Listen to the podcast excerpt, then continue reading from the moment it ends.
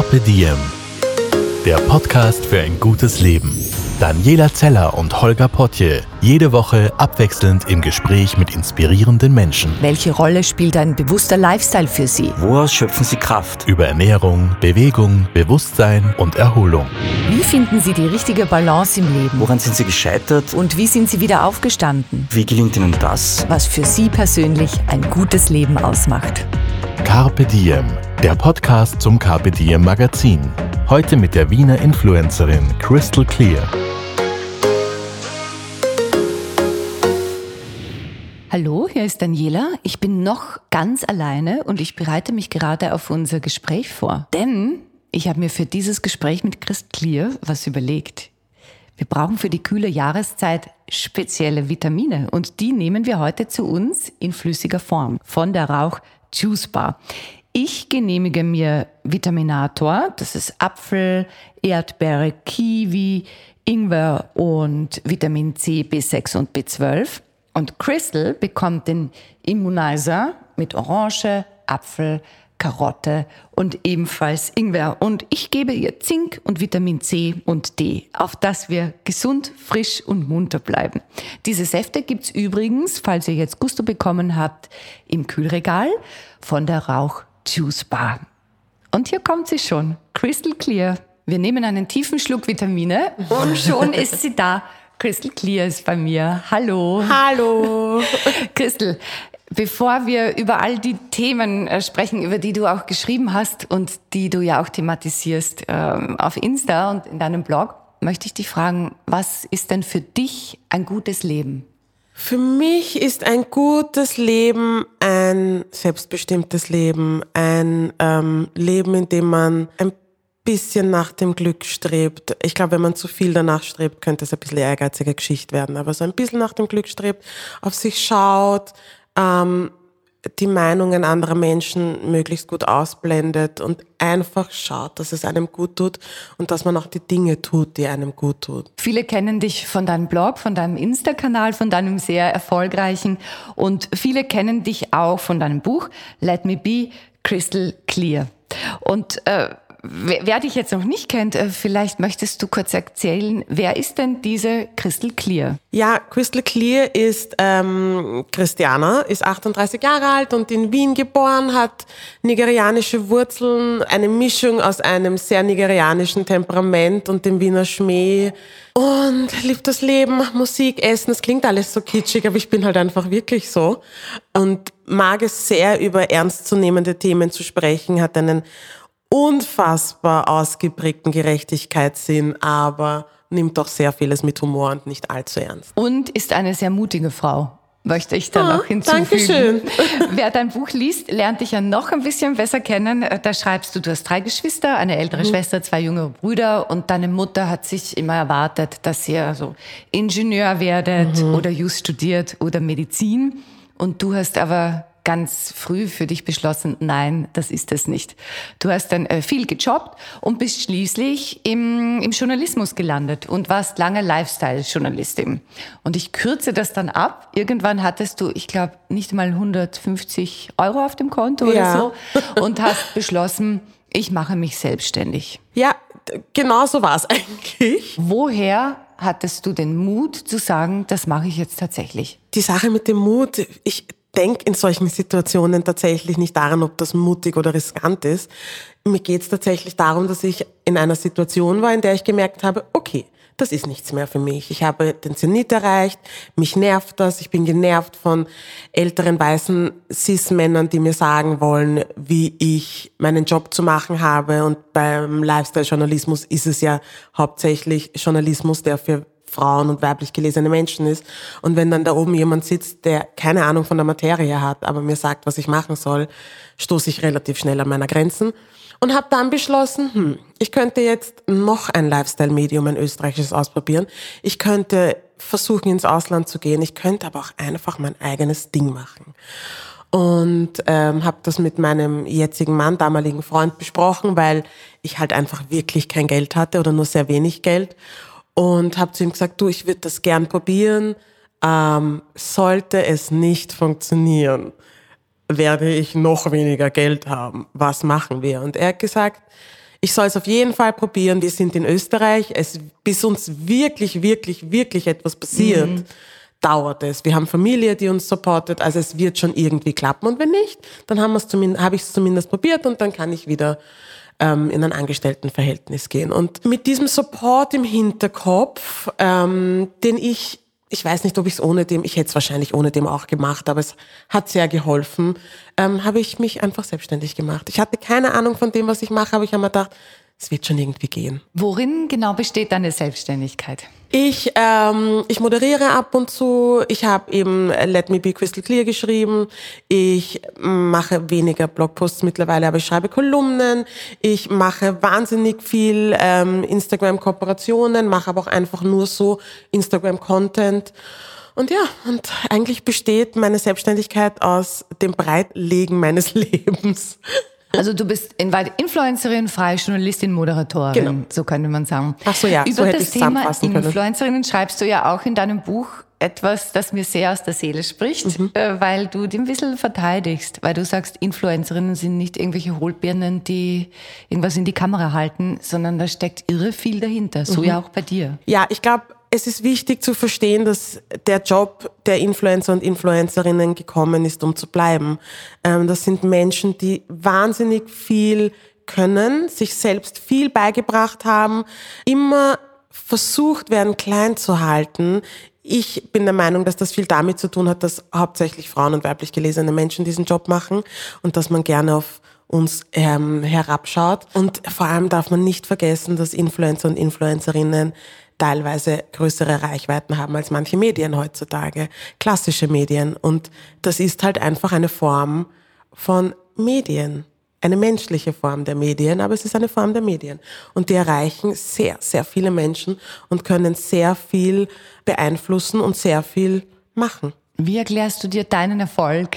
Ähm, ich glaube, mein Erfolg hat viel damit zu tun, dass ich sehr authentisch bin. Ähm, ich zeige nicht alles, was in meinem Leben passiert. Ich erzähle nicht alles, was in meinem Leben passiert. Aber dann doch viel. Ich versuche, möglichst nahbar zu bleiben. Natürlich mit einem gesunden menschlichen Abstand, den man halt braucht.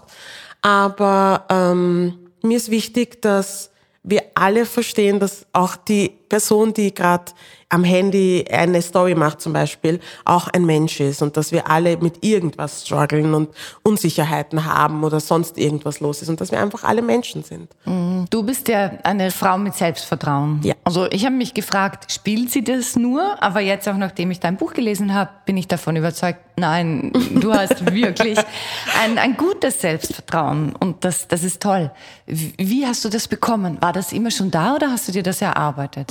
Ich habe lange nicht gecheckt, dass ich ein gutes Selbstvertrauen hatte, weil ich halt umgeben bin von Frauen und Menschen, die alle ein gutes Selbstvertrauen haben oder hatten. Also meine Familie ist so, die Frauen in meiner Familie, meine Freunde und Freundinnen sind so, ähm, die meisten von den Menschen, mit denen ich umgeben bin, die mich großgezogen haben, äh, waren so. Und das ist, glaube ich, einfach so auf mich übergeschwappt. Und ja, und ich habe es beibehalten, Gott sei Dank Und wann hast du begonnen, darüber nachzudenken? spät, glaube ich. Ähm, tatsächlich, wie ich angefangen habe im Lifestyle-Journalismus, wie ich realisiert habe, dass ich teilweise Sachen geschrieben habe damals, die ich jetzt niemals schreiben würde, aber von denen ich mich gefragt habe, warum schreiben wir über Bikinis für jeden Körpertypen? Weil warum kann nicht jemand, der so ausschaut wie ich, so einen Mini-Bikini tragen? Ich verstehe das nicht.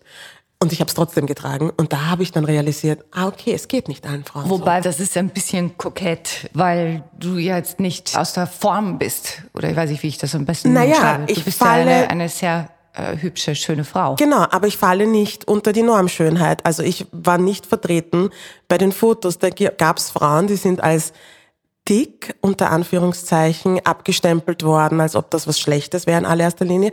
Aber die sind als dick abgestempelt worden und hatten Konfektionsgröße 38.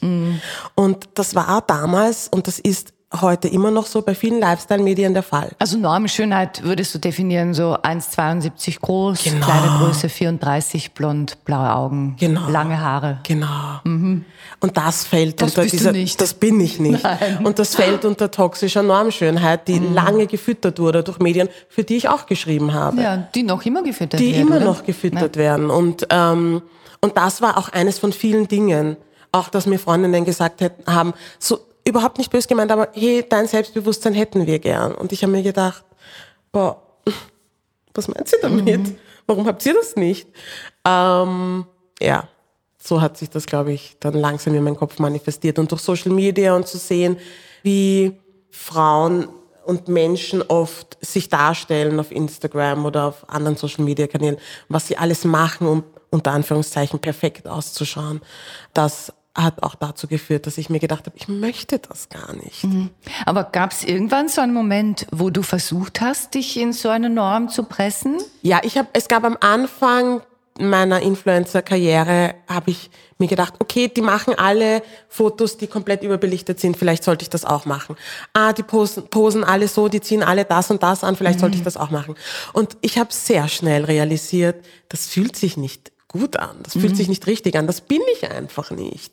Ähm, und ich wollte auch nicht in diesen Strudel des Perfektionismus reinfallen, weil mich das irritiert. Es macht mir keinen Spaß, es gibt mir nichts. Ich finde, am Ende schaut es auch nicht sonderlich gut aus. Ich passe gar nicht in dieses alle schon gleich ausbilden. Und dann hat es auch keine Kraft. Dann hat es null Kraft, null kommt nicht Aussagen, gut an.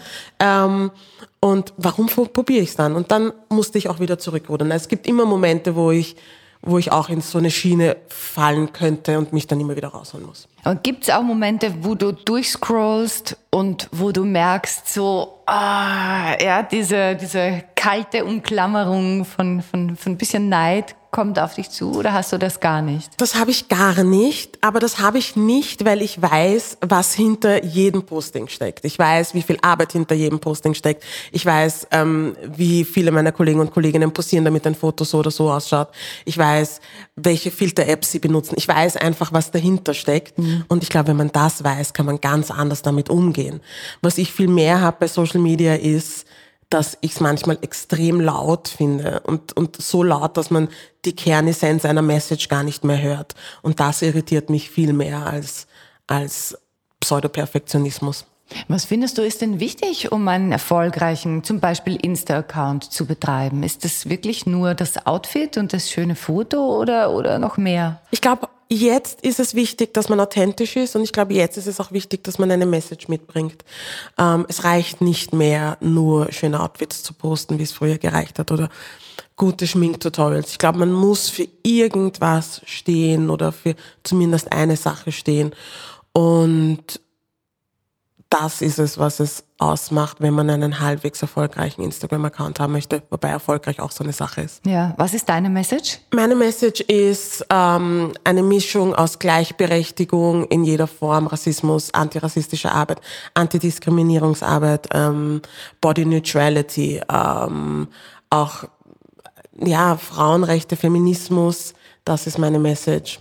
Mich hat äh, das Lesen deines Buches nachdenklich gemacht und zwar in eine, in eine Richtung. Weil wenn du mich gefragt hättest vorher, ja, lebst du Diversität, so mhm. bist du in einer diversen Welt, hätte ich wahrscheinlich gesagt, ja, ja, natürlich. Ja, ich habe mit, mit Menschen aller Nationalitäten zu tun. Ich habe mit Menschen unterschiedlichster Herkünfte zu tun, unterschiedlichster Bundesländer, arm, reich, äh, mit dunkelhäutigen Menschen, mit hellhäutigen Menschen, mit alt, jung, so. Aber in Wahrheit stimmt das überhaupt nicht.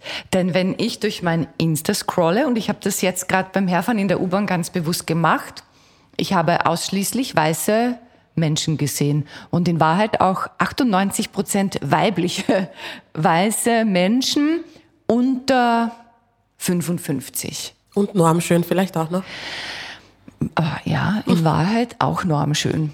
Was mache ich falsch? Dein Instagram-Account ist nicht divers. Ähm, du folgst Menschen, die, das klingt jetzt so salopp, mhm. wenn ich das sage, aber ja, ja. aus deiner Bubble sind. Mhm. Und somit entgeht dir ein Blick in die Lebensrealität von Menschen, die eine ganz andere leben, als du sie lebst. Ja. Ähm, ob es jetzt Menschen mit Behinderung sind, ob es dicke Menschen sind, ob es ähm, schwarze Menschen sind, ob es andere People of Color sind. Es, es fehlt dir deren Lebensrealität. Und die ist nun mal eine andere als die deiner. Ja. Und ähm, jetzt würde ich sagen, ja, aber ich kenne ja die Menschen gar nicht, denen ich der folge. Also die mhm. sind nicht aus meiner Bubble, die sind auch viel reicher als ich und was weiß ich. Aber was hat das damit zu tun? Kennst du die Menschen, denen du jetzt alle folgst? Wahrscheinlich auch nicht. Und man kann ja trotzdem was lernen. Ich lerne wahnsinnig viel aus meinem ähm, diversen Instagram-Account. Also hast du das wirklich ganz bewusst gemacht, äh, geschaut, wo, wo gibt's Accounts von Menschen, die anders sind als ich? Also meine Welt war ja sowieso immer divers. In, dadurch, dass ich halt schwarz bin und äh, unter Anführungszeichen in einem äh, sehr ähm, in einem Land aufgewachsen bin, das eine weiße Mehrheitsgesellschaft ist, ist mein Leben sowieso divers. Dementsprechend waren meine Social Media Kanäle immer sehr divers. Aber ja, ich filtere es auch immer wieder. Also ich gehe immer wieder durch und schaue, okay, welcher Content holt mich gar nicht mehr ab? Welcher Content hat jetzt zum wiederholten Mal Sachen gepostet, die ich auf irgendeine Art und Weise problematisch finde, etc. etc. Ähm, welche Lebensrealität habe ich zum Beispiel gar nicht am Radar? Ich hatte am Wochenende ein Gespräch mit jemandem aus der Roma und Sinti Commun- ähm, Community und habe realisiert, dass ich das gar nicht am Radar habe, was da alles passiert. Und habe beschlossen, dass ich mich auf diesem, ähm, auf diesem Wege auch wieder auch mehr einlesen werde und, und solche Sachen mache ich halt. Und das macht Social Media so viel cooler und so viel lustiger und so viel weniger toxisch und belastend. Ja. Und, und es führt immer darauf, also meistens darauf zurück, dass wenn ich mit jemandem rede, die sagen, oh, ich hacke Instagram nicht zum Beispiel oder TikTok nicht, weil es ist alles so wahnsinnig toxisch und alle sind so pseudo-perfekt, lässt sich meistens darauf zurückführen, dass der Feed einfach so eine, ein Einheitsbrei ist, der niemanden gut tun kann. Niemanden. Du gibst ja auch den Tipp, einfach den Accounts zu entfolgen, die bei einem selbst so ein schlechtes Gefühl hinterlassen, sei es Neid oder irgendein Unwohlsein auf eine Art. Ja, und Das ich sage auch meinen Followerinnen, also mir passiert ja auch manchmal, dass sie mir schreiben, ah, ich wünschte, ich könnte auch auf Urlaub sein und ich gönne dir den Urlaub, aber es tut mir weh, dir beim Urlaub zuzuschauen. Und dann schreibe ich ihnen auch, hey, weißt was, es ist vollkommen in Ordnung, mich stumm zu schalten, es ist vollkommen in Ordnung, mir zu entfolgen, wenn es dir nicht gut tut. Weil ich kenne ihre Lebensrealität nicht. Ich weiß nicht, warum sie gerade nicht auf Urlaub fahren kann. Aber ich verstehe, wenn es sie neidisch macht, unter Anführungszeichen. Wobei, wenn man neidisch ist, muss man auch immer wissen, äh, alles hat immer zwei Medaillen und in jedem Leben gibt's auch den Schmerz. Und wenn man das Leben einer anderen Person haben möchte, müsste man dann auch diese Seite mitkaufen. Genau so ist es. Aber ja, wir kommen gerade aus einer Corona-Krise. Es ist, es kann schon passieren, dass man sich das gerade einfach in der Situation nicht leisten kann. Ja. Es kann passieren, dass man alleinerziehende Mutter ist und einfach nicht, nicht einfach so easy wegreisen kann. Also verstehe hat, mit Oder- dem man verreist und nicht alleine fahren möchte. also ja. es ist, wie gesagt, ich kenne die Lebensrealitäten nicht. Und wenn es dir hilft, besser zu reflektieren, besser daran arbeiten zu können, dass deine Situation besser wird, bitte dann entfolge mir. Es Mhm. ist, worum geht's im Leben? Definitiv nicht um jemanden, dem man folgt oder jemand, der mir entfolgt. Wie war es für dich, als, als schwarzes Mädchen in, in dem weißen Wien aufzuwachsen? Steil. Also du bist ja auch schon hier geboren. genau, ich bin hier geboren ähm, und, und, und bin quasi mit beiden Kulturen aufgewachsen. Und ja, es ist nicht leicht gewesen, in den 80ern ähm, schnell einmal das einzige schwarze Mädchen zu sein oder halt eines von zwei, weil meine Schwester auch im selben Kindergarten oder in derselben Schule war wie ich. Ich glaube, es passiert sehr viel Rassismus, den man als Kind gar nicht greifen kann, den man gar nicht versteht. Ich habe erst sehr spät verstanden, wie rassistisch meine Volksschullehrerin war und warum meine Mutter so oft in die Schule kommen musste. Wie, wie hat sich das geäußert? Ich bin zum Beispiel aus der Weihnachtsfeier geflogen, weil ich keine Schokolade mag. Und weil sie gesagt hat, so undankbare wie dich brauchen wir nicht hier. Ich glaube, das N-Wort müssen wir rauspiepsen. Okay, dann piepsen wir es raus. Aber ähm, solche Sachen, dass sie das N-Wort regelmäßig gesagt hat, dass sie mich ähm, nicht ins Gymnasium lassen wollte, obwohl meine Noten gepasst haben. Und dass sie das bei mir und noch ein paar anderen Kindern mit Migrationshintergrund gemacht hat.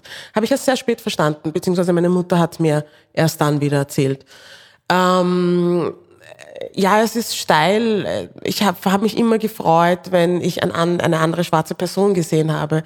Aber es gab auf der anderen Seite eine sehr enge Community, eine sehr enge Community an Nigerianern und Nigerianerinnen, die immer zusammengehalten haben und die sich geholfen haben. Und das hat's wieder sehr viel schöner gemacht und erträglicher gemacht. Und Gab es auch das Gegenteil? Also Menschen, die dich eben besonders süß fanden, weil du so aussiehst, wie du aussiehst oder aussahst, wie du aussahst? Ja, gibt's ja jetzt auch noch. Das ist ja auch eine ganz besondere Art von, von Diskriminierung zu Eben, sagen. war das auch anstrengend? Ja, das ist extrem anstrengend. Das ist auch jetzt noch anstrengend. Ich habe einen weißen Partner und wenn man über unsere zukünftigen Babys redet, redet man oft über Schokobabys. Und das ist eine Katastrophe. Wirklich? Und, ja. Oder extrem, eure Kinder werden so süß, weil Mixed Kids sind so süß. Mhm. Und das ist halt auch, Also es ist in die eine Richtung Mühsam. unangenehm, als auch in die andere. Es ist einfach, ja. und es wäre einfach so schön, wenn man aufhören würde, das so hardcore zu thematisieren, weil es ist einfach in die in beide Richtungen schwierig. Und hat sich nichts verändert in diesen letzten 38, 39 Jahren? Es hat sich definitiv viel verändert. Ähm, ich glaube, was halt, was viele Menschen vergessen oder falsch verstehen, ist, wenn, wenn People of Color oder und ihre Allies sagen, hey, es muss sich was ändern, ähm, es muss sich mehr ändern, dass das bedeutet, es hat sich nichts geändert. Es hat sich sehr viel geändert, aber es ist auch einfach noch viel Luft nach oben, weil wie viel von, du hast es ja auch gerade gesagt, dass die Sache mit der persönlichen Diversität in der eigenen Bubble wäre schon ein Anfang, let alone in den Medien. Ähm, und dann muss es halt auch authentisch gelebt werden. Ich kann nicht zum Piper gehen und mir Produkte für meine Haare kaufen. Gibt's weil es das nicht vor gibt. nicht. Nein, die Anzahl an, ähm, an, an Make-up, das ich in mein, für meine Hautfarbe einfach nur in der Drogerie finde, ist so gering. Und es fängt bei solchen Kleinigkeiten Mhm. an. Ähm, es ist einfach die Repräsentierung ist so wichtig und wird, glaube ich, teilweise sehr unterschätzt, weil halt nicht genug People of Color oder Menschen, die eben nicht Teil der Mehrheitsgesellschaft sind, an Führungspositionen sitzen. Ja, es ist ganz spannend, wenn man mal äh, wo, wo ist, wo man selbst anders aussieht als alle anderen. Äh, Ich empfehle das wirklich. Habe ich äh, mal gehabt, die Situation, wo ich die war, die alle von allen angestarrt wurde. Und, und das ist kein schönes Gefühl. Ist es nicht. Und wenn man das selbst mal erlebt, hört man vielleicht auf zu sagen, ja, du bist anders. Aber was wünschst du dir? Wie, wie möchtest du behandelt werden? Ich weiß, glaube ich, die Antwort einfach ganz normal. Genau so ist es. Ich möchte ganz normal behandelt werden. Ich möchte nicht in einen Raum kommen und man spricht mich auf Englisch an, im Zweifelsfall. Passiert auch das wirklich? Das passiert. Wie David Alibaba ist das ja auch passiert, glaube ich. How do you do? Ja, Äh, genau. Ich weiß jetzt Ich nicht mein, mehr, wer das war. David. Mhm. Ja. Also es passiert einfach non-stop. Und das sind Mikroaggressionen. Es sind Kleinigkeiten, die was ausmachen. Das sind Kleinigkeiten, die einem immer das Gefühl geben, du schaust so aus, als hättest nicht dahergehören. Und es wäre urnett, wenn man realisiert, dass Menschen, ähm, dass es egal ist, wie Menschen ausschauen, dass sie wohin gehören. Für, weil, ich meine, die Welt ist einfach bunt und zu glauben, dass nur weil wir in einer weißen Mehrheitsgesellschaft leben, dass deshalb alle weiß sind und dass alle able sind und dass alle heterosexuell sind, ist einfach engstirnig. Und ich würde mir wünschen, dass Menschen ihren Horizont erweitern und dass sie offener sind und zwar wirklich offen sind und nicht nur sagen, dass sie sind oder glauben, dass sie sind und dass sie keine Angst davor haben, Fehler zu machen, weil wenn du einen, wir machen sie doch eh alle und dann sagt man einfach Entschuldigung und die Geschichte ist erledigt. Aber dass sie sich dann nicht in ihrer Opferrolle suhlen, wenn sie einen Fehler gemacht haben und sagen, ja, aber ich habe es nicht so gemeint. Darum geht's nicht. Du hast etwas gesagt, das war nicht in Ordnung, du hast etwas getan, das ist nicht in Ordnung. Nimm's doch einfach an. Sag, es tut mir leid, ich mach's das nächste Mal besser. Und es gibt so viele Gründe, weshalb man nicht entsprechen kann. Also ich bin zum Beispiel am Land aufgewachsen, in Wilhelmkirchen. Und ich habe mich auch, als ich nach Wien gekommen bin, sehr, sehr fremd gefühlt, wie von einem anderen Planeten. Und hatte auch das Gefühl, ich bin nicht gut genug, weil irgendwie sind die alle so cool, die von hier sind. Ich war nicht cool, ja, ich war da anders. Und das war auch eine Form von, ich gehöre nicht dazu, ich bin anders. Ist auch eine Mini-Diversität, ja, Stadt-Land. Da kann ich nicht mitreden, ich bin in der Stadt Du aufgewachsen. bist eine coole Städterin, schau. Von Anfang an. nicht, weiß ich nicht, ob ich so cool bin. Aber ja, aber was halt bei dir der Fall ist, dass du weiß gelesen bist. Ja, Im ja. Zweifelsfall. Aber wahrscheinlich, ich hätte dich äh, damals gesehen und hätte mir gedacht, ah, sie hat's gut, weil sie ist ja schon diese coole Städterin und sie gehört dazu und ich nicht. Weißt du, so, so Ja. hätte ich dich wahrscheinlich gesehen mit 19. Ja. Und da- das ist auch lustig, das so zu betrachten. Was ist für dich schön, Christel? Puh, was ist für mich schön? So vieles. Schön ist in Wahrheit, glaube ich, ein Gefühl. Schön fühlt sich gut an. Schön hat nichts mit Perfektionismus zu tun oder Optimum. Schön ist einfach ein Gefühl. Und das kann urvieles sein. Das kann die Ausstrahlung von einem Menschen sein, das kann ein Gebäude sein, das kann Quant sein, das kann so viel sein. Vielseitig ist, glaube ich, schön. Was findest du schön äh, bei einem anderen Menschen, also auch in der Beziehung zu deinem Mann? Ausstrahlung. Ich finde, nichts ist so schön wie Ausstrahlung. Es gibt so Menschen, die haben so eine Aura, so eine schöne, warme Aura. Und, und das ist, finde ich, schön. Du bist ja verheiratet und ich lese daraus, dass dir das auch irgendwie wichtig war, zu heiraten und, und Ja zu deinem Markus zu sagen. Ja. Warum das? Also da, ich habe schon als Kind wollte ich immer heiraten und habe erst sehr spät drüber nachgedacht, was es bedeutet und habe in Wahrheit alles ignoriert, was das Heiraten so mit sich bringt, bis ich es gemacht habe. Und ich fand's schön, dass wir vor unseren Familien und unseren Freunden und Freundinnen beschlossen haben, uns zueinander zu committen. Es hätte das Unterschreiben des Papierls nicht gebraucht, es hätte das weiße Kleid nicht gebraucht, aber wir haben beschlossen, uns für beide Hochzeiten ähm, die Traditionen rauszupicken, die wir lustig finden und die wir schön finden und haben es gemacht. Und es war ein extrem lustiges Fest. Und ja, ich find's cool, verheiratet zu sein, aber wir hatten auch vorher den Deal, dass wir gesagt haben, wir werden es nicht in die Länge ziehen, sollte es nicht funktionieren. Mhm. Sollten wir irgendwann merken, die Luft ist raus, wir mögen uns nicht mehr, mhm. ähm, dann müssen wir, und wir haben es probiert, dann müssen wir die Reißleine ziehen, weil wir sind 16 Jahre befreundet gewesen, bevor wir zusammengekommen sind. Und da hat die Freundschaft schon einen ganz anderen Stellenwert als, glaube ich, jemand, der sich kennengelernt hat, zusammengekommen ist. Und, ja. Also es kann wirklich passieren, dass man auch ein Prickeln findet bei jemandem, den man so ja. gut kennt. Ja, kann es. Und, und das war lustig und das war weird, sehr merkwürdig. Ähm, aber es war schön und es war ein ganz anderes Level an Vertrautheit. Ist es zuerst ihm aufgefallen oder zuerst dir aufgefallen, dass sich da jetzt was verändert hat? Das ist extrem schwer zu sagen. Ich kann nicht für den Markus sprechen, ähm, aber ich, mein Vater ist sechs Wochen bevor wir zusammengekommen sind, gestorben. Das heißt, ich war in einer emotionalen Situation, die ich jetzt gar nicht mehr fassen kann. Mhm. Also ich kann es wirklich nicht mehr greifen. Ich kann es auch teilweise gar nicht nachvollziehen, weil es so traumatisierend war. Und habe mich halt darauf eingelassen, habe mich auf den Menschen eingelassen, dem ich sowieso vertraut habe, aber dem ich auf einem ganz anderen Level Vertrauen gelernt habe, nachdem mein Vater gestorben ist. Er war einfach da. Der Markus war mir einfach eine emotionale Stütze. Und so konnte ich mich ihm ganz anders öffnen, weil ich konnte gar nicht mehr zurückhalten. Ich hatte die Energie. Nicht jeder, der ähm, jemanden verloren hat, den er liebt oder den sie liebt, der, der weiß, wie es einem geht ungefähr und man hat keine Energie, sich nicht, also sich zusammenzureißen und und ich glaube, dass das halt unsere Beziehung auf ein ganz anderes Level gehoben hat. Hat dieses äh, Erlebnis, also der Tod deines Vaters, auch deinen Anspruch an eine Beziehung verändert? Du schreibst ja auch, du hattest auch toxische Beziehungen. Mhm. Und deine jetzige dürfte so gar nicht toxisch sein.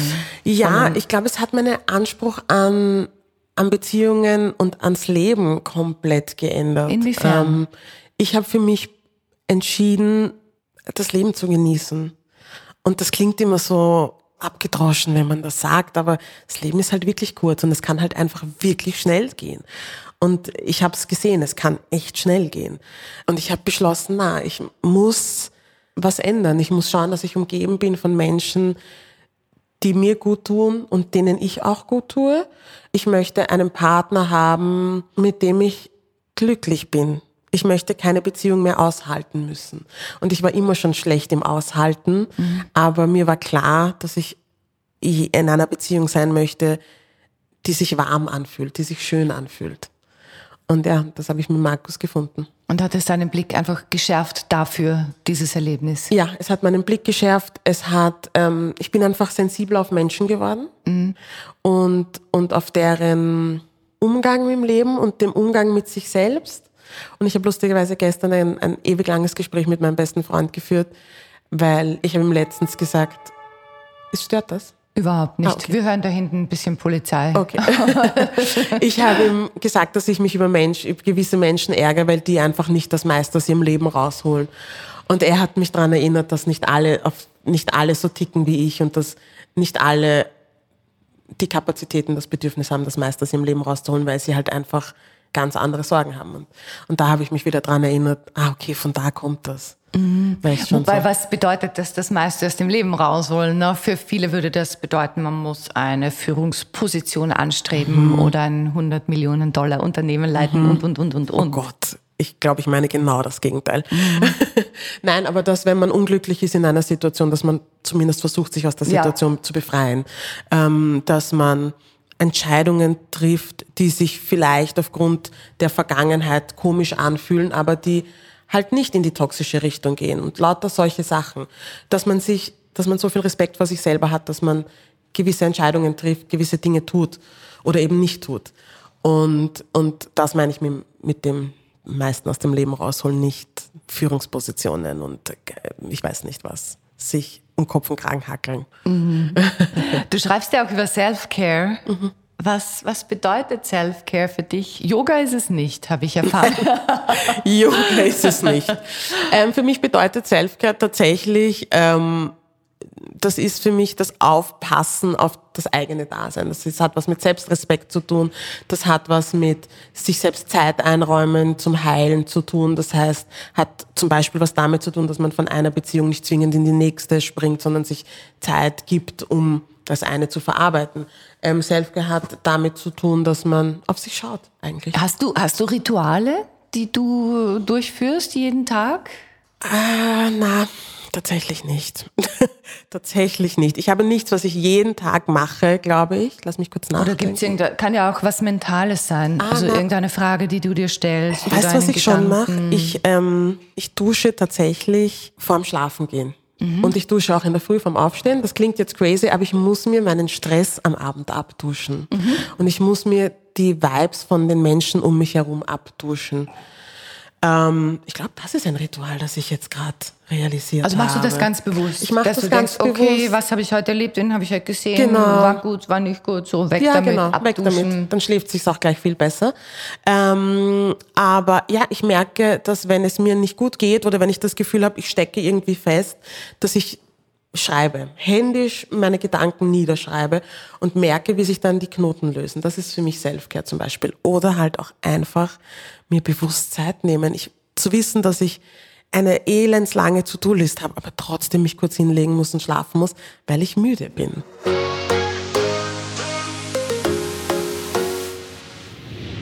Diese Podcast-Episode wird präsentiert von der Rauch Juice Bar.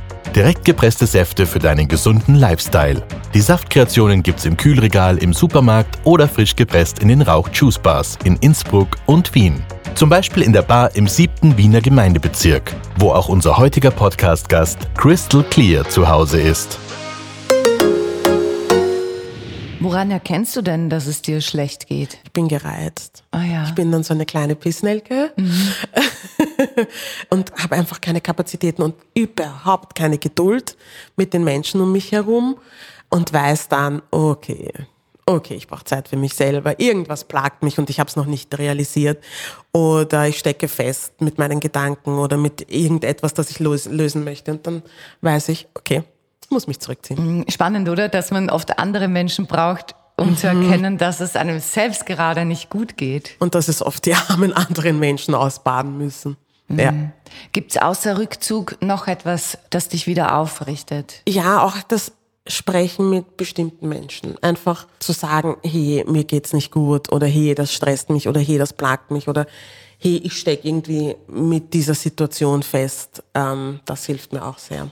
Ein Kapitel, das mich ganz berührt hat im Buch, ist das letzte, Ja. das Baby-Kapitel. Und ich habe dich auch gefragt im Vorfeld, ob wir darüber sprechen können oder ob wir es loslassen. Und ich möchte ganz bewusst mit dir darüber sprechen, denn es geht Ja.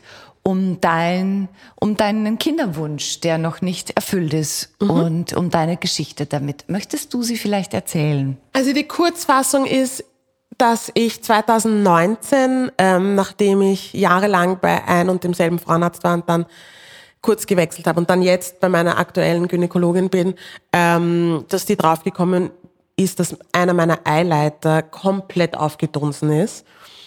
Und Und das schon über längere Zeitraum gewesen sein muss. Also du hast nichts gespürt, ich habe aber es nichts gab da dieses gespürt Problem in dir. und sie hat gemeint, das schaut aus, als hätte ich eine Eierstockentzündung gehabt, die ich verschleppt habe. Sie war komplett verwundert, dass ich keine Schmerzen hatte, nichts.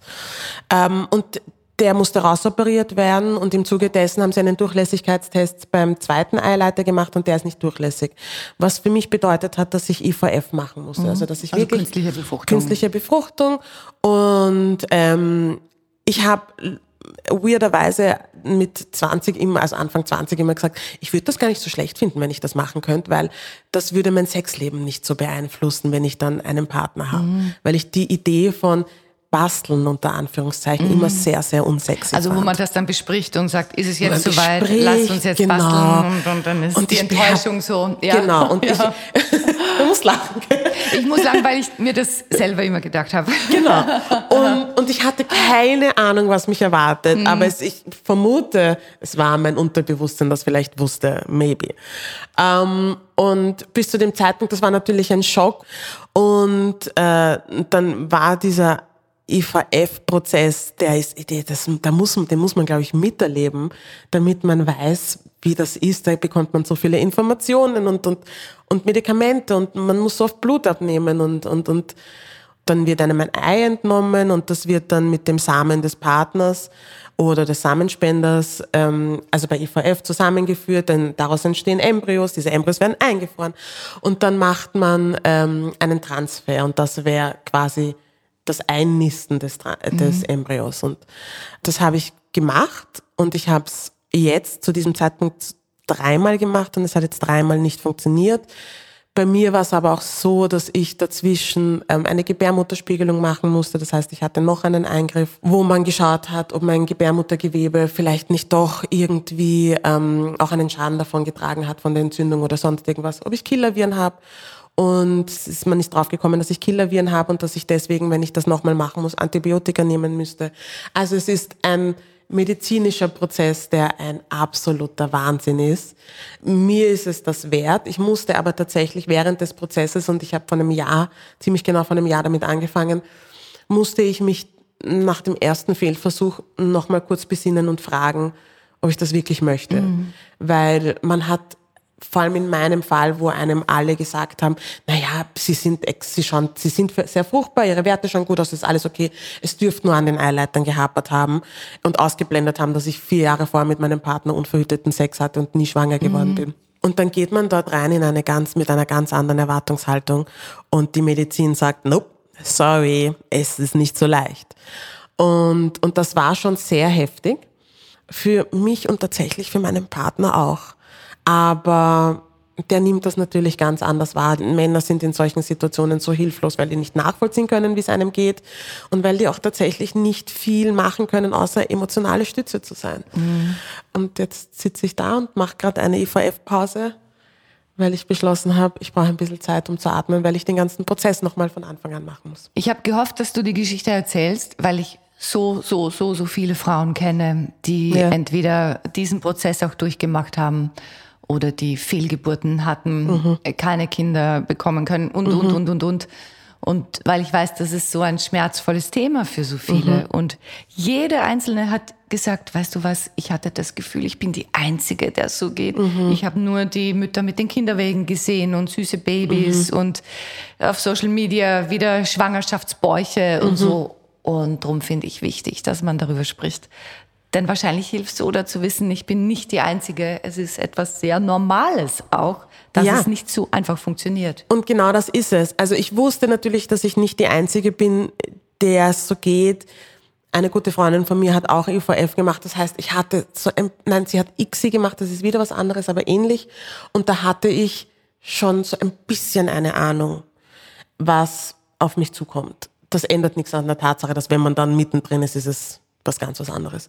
Aber du kommst in diese Kinderwunschklinik und realisierst, okay, das macht von niemanden halt.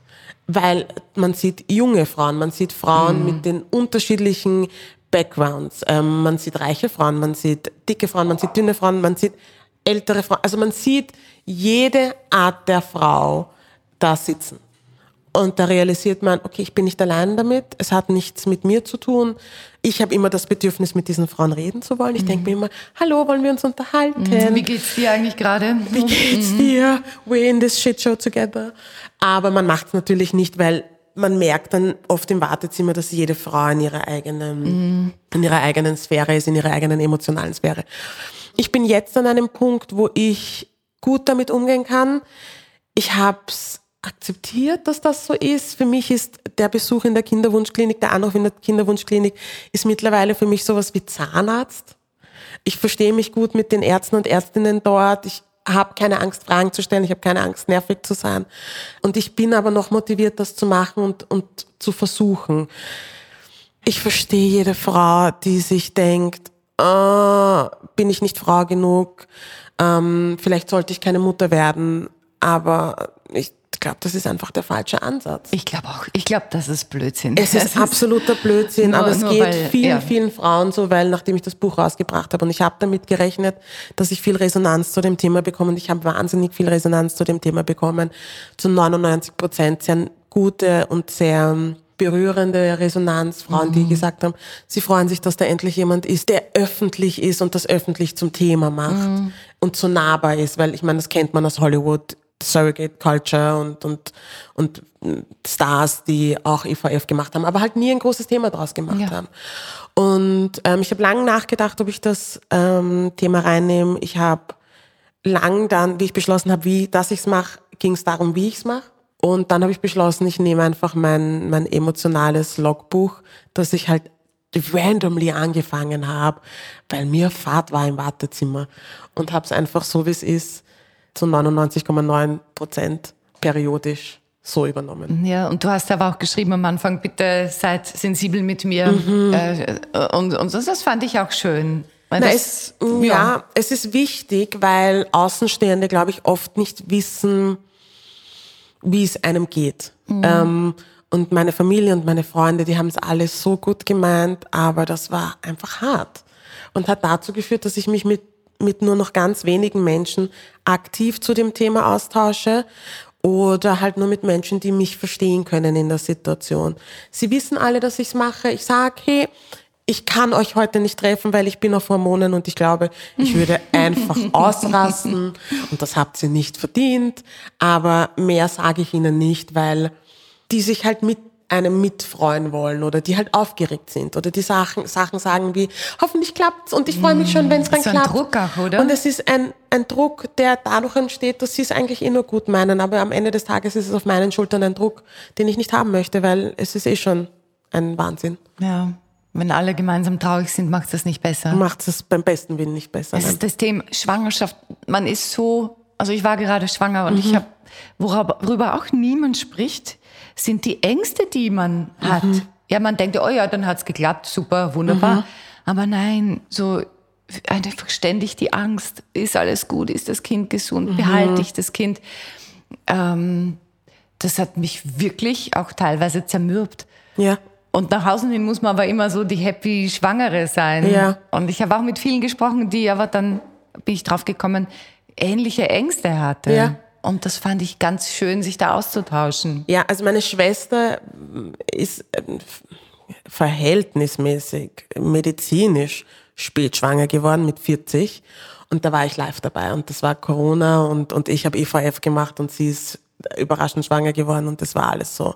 Und sie hat mir von ihren Ängsten erzählt und ich habe ihr von meinen Ängsten erzählt und und das war auch so augenöffnend. Ich wusste es von meinen Freundinnen, aber wenn es die, die eigene Schwester ist, schon wieder was ganz was anderes.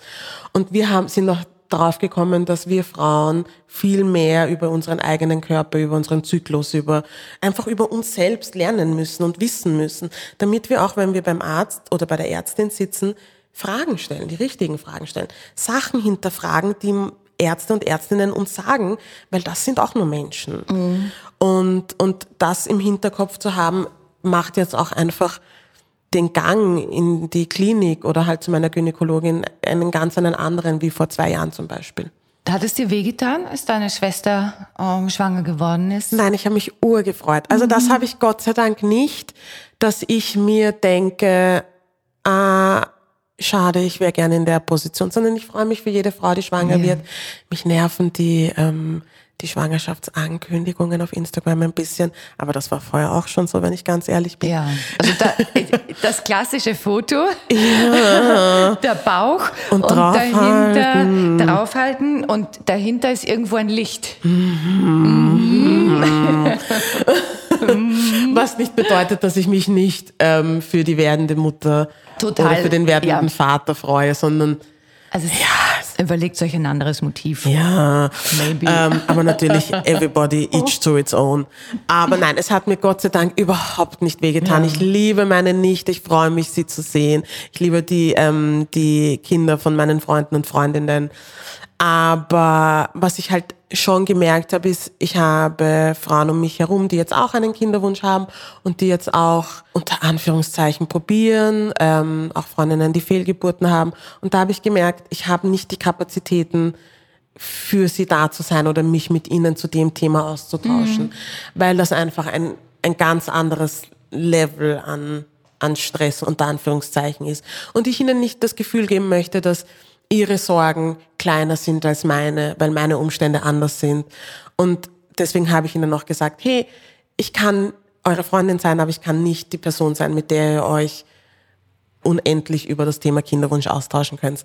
Das tut mir weh, das reißt Wunden auf, das möchte ich nicht. Äh, Viele haben mir erzählt, dass das in der Beziehung dann so ein großes Thema war und sie gar nicht wussten, wie sie mit ihrem Partner sprechen sollten und ob sie sich so offenbaren sollten oder lieber jeder für sich.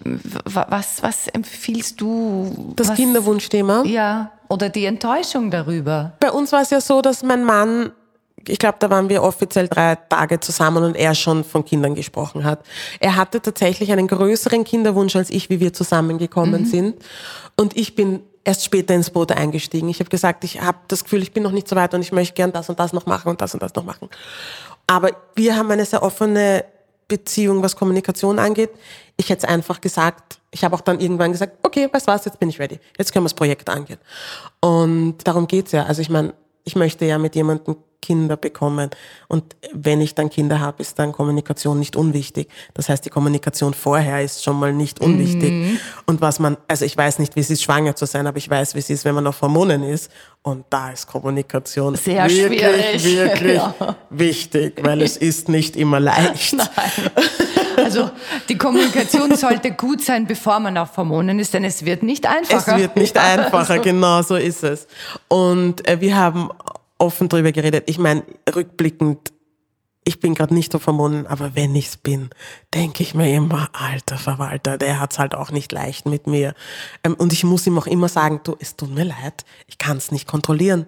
Es, ich, es klingt so blöd, aber ich kann es nicht kontrollieren. Und ähm, er hat mich seinen kleinen, kleinen Gremlin getauft, weil ich halt von ganz lieb zu, zu einem kleinen Biest werden kann. Aber weil es einfach nicht anders geht und die Ärzte und die Ärztinnen haben, haben uns schon vorgewarnt und sie haben gesagt, das ist schlimm.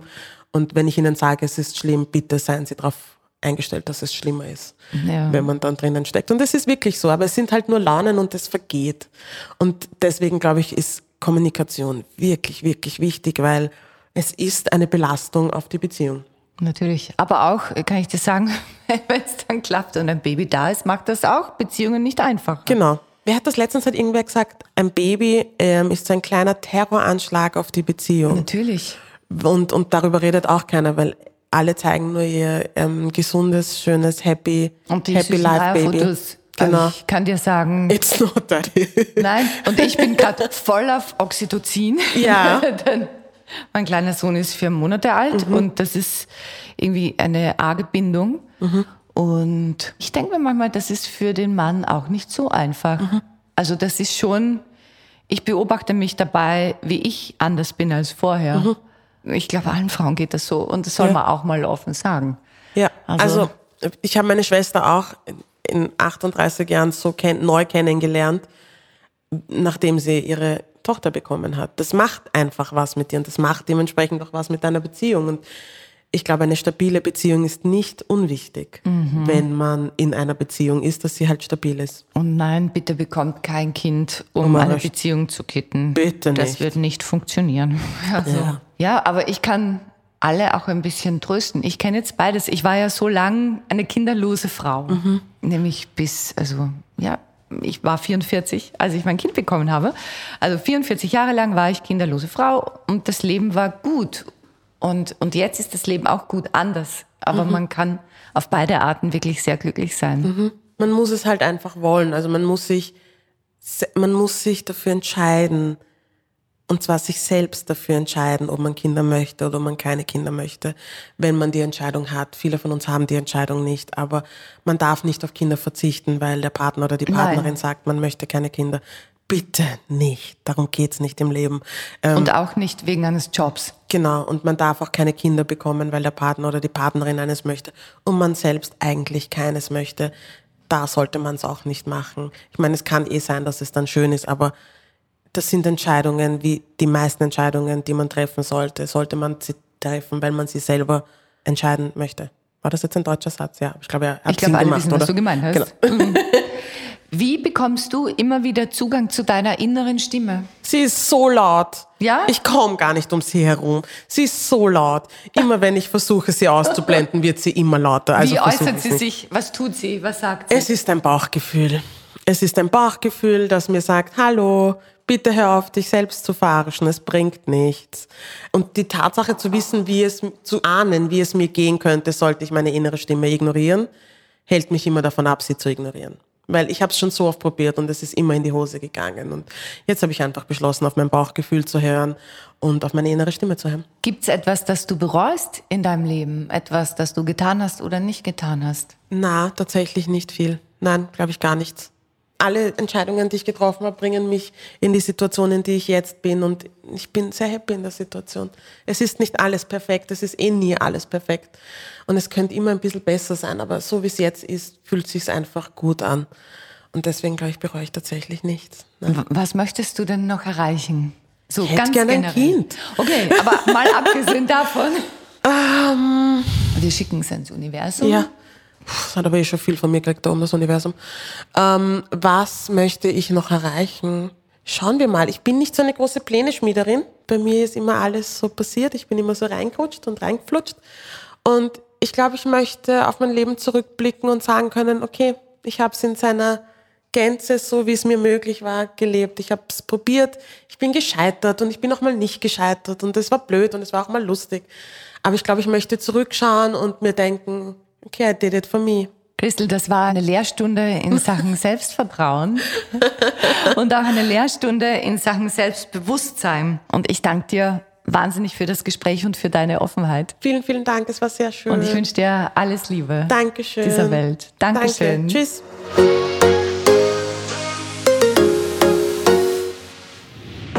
Mehr von Carpe Diem gibt es auf Soundcloud, Apple Podcasts, Google Play oder Spotify. Jetzt abonnieren und liken. Wir freuen uns über eure Kommentare und sind direkt über podcast.carpediem.live erreichbar. Das Carpe Diem Magazin erscheint alle zwei Monate.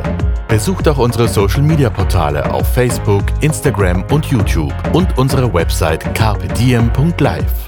Carpe Diem, der Podcast für ein gutes Leben.